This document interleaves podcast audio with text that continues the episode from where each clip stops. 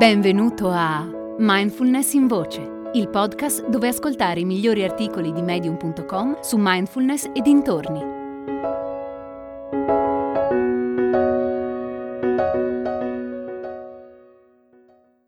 Eckhart Tolle e il potere di adesso di Chloe Garnham. Un anno ho letto 90 libri. Mi è sempre piaciuto leggere Posso stare in libreria per ore. Ma se dovessi scegliere un libro da suggerire a chiunque, sceglierei Il potere di adesso, di Eckhart Tolle. Quel libro mi ha cambiato la vita e lo rileggo spesso. Tolle è un maestro spirituale conosciuto per essersi risvegliato. Una notte in cui stava avendo un forte attacco d'ansia, di colpo si è reso conto di non essere la voce che sentiva nella sua testa. Quella consapevolezza lo ha aiutato ad uscire dalla depressione e lo ha portato ad uno stato di pace profonda che da allora non lo ha più abbandonato.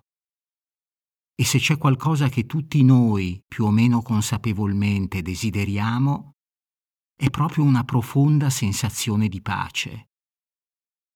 Il potere di adesso può avvicinarci a questa meta.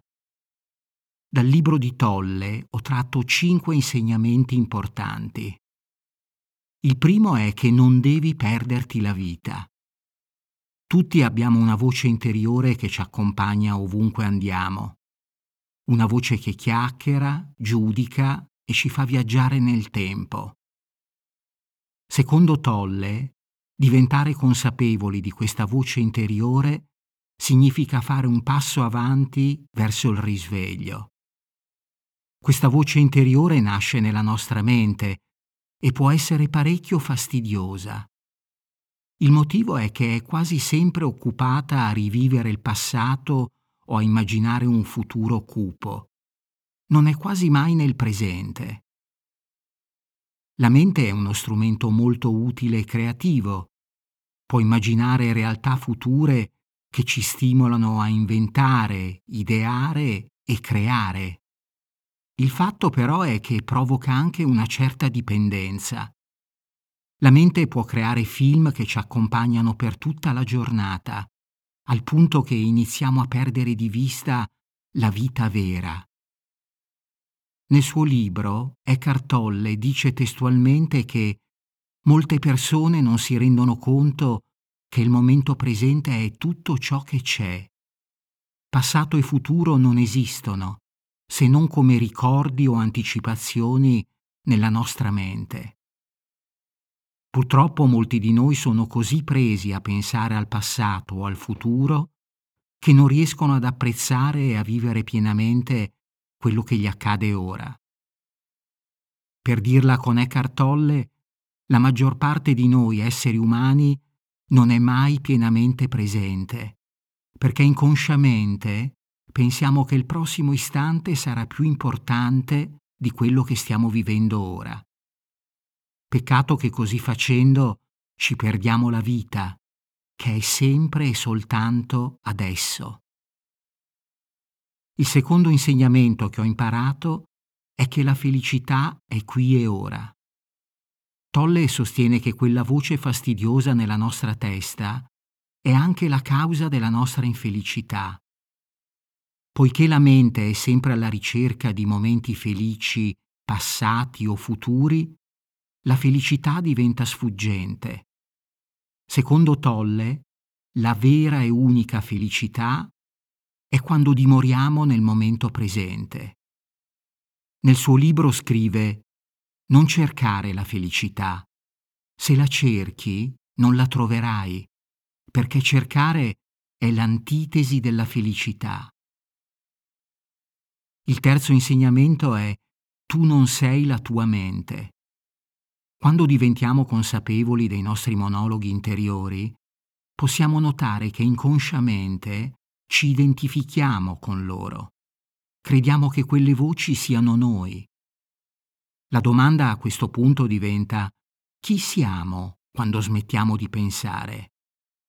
Secondo Tolle, quando i pensieri spariscono, rimane la nostra pura consapevolezza.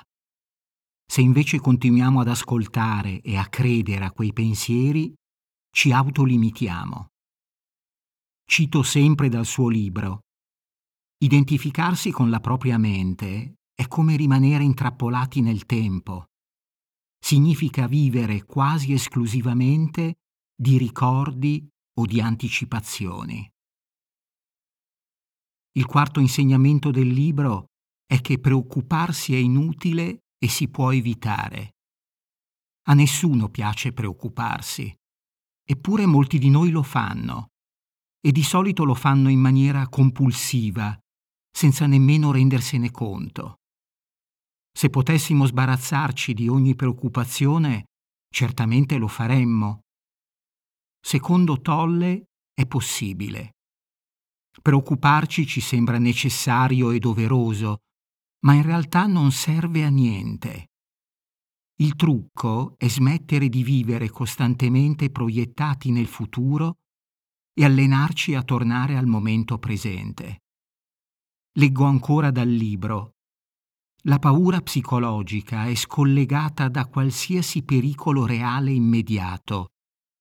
Si manifesta in diverse forme. Disagio, preoccupazione, ansia, nervosismo, tensione e fobia. La paura psicologica riguarda sempre qualcosa che potrebbe succedere, non qualcosa che sta succedendo ora. Il quinto e ultimo insegnamento è che le difficoltà sono un'occasione per crescere. Se da un lato come esseri umani tendiamo naturalmente a evitare le difficoltà, dall'altro le difficoltà prima o poi arrivano comunque. Non possiamo controllare ogni cosa del nostro futuro e per quanto siamo bravi ad attrarre energie positive, non possiamo controllare cosa gli altri ci portano. Fortunatamente però possiamo vedere le difficoltà come occasioni per crescere ed evolvere. Tolle scrive che il miglior indicatore del tuo livello di coscienza è come rispondi alle difficoltà della vita quando si presentano.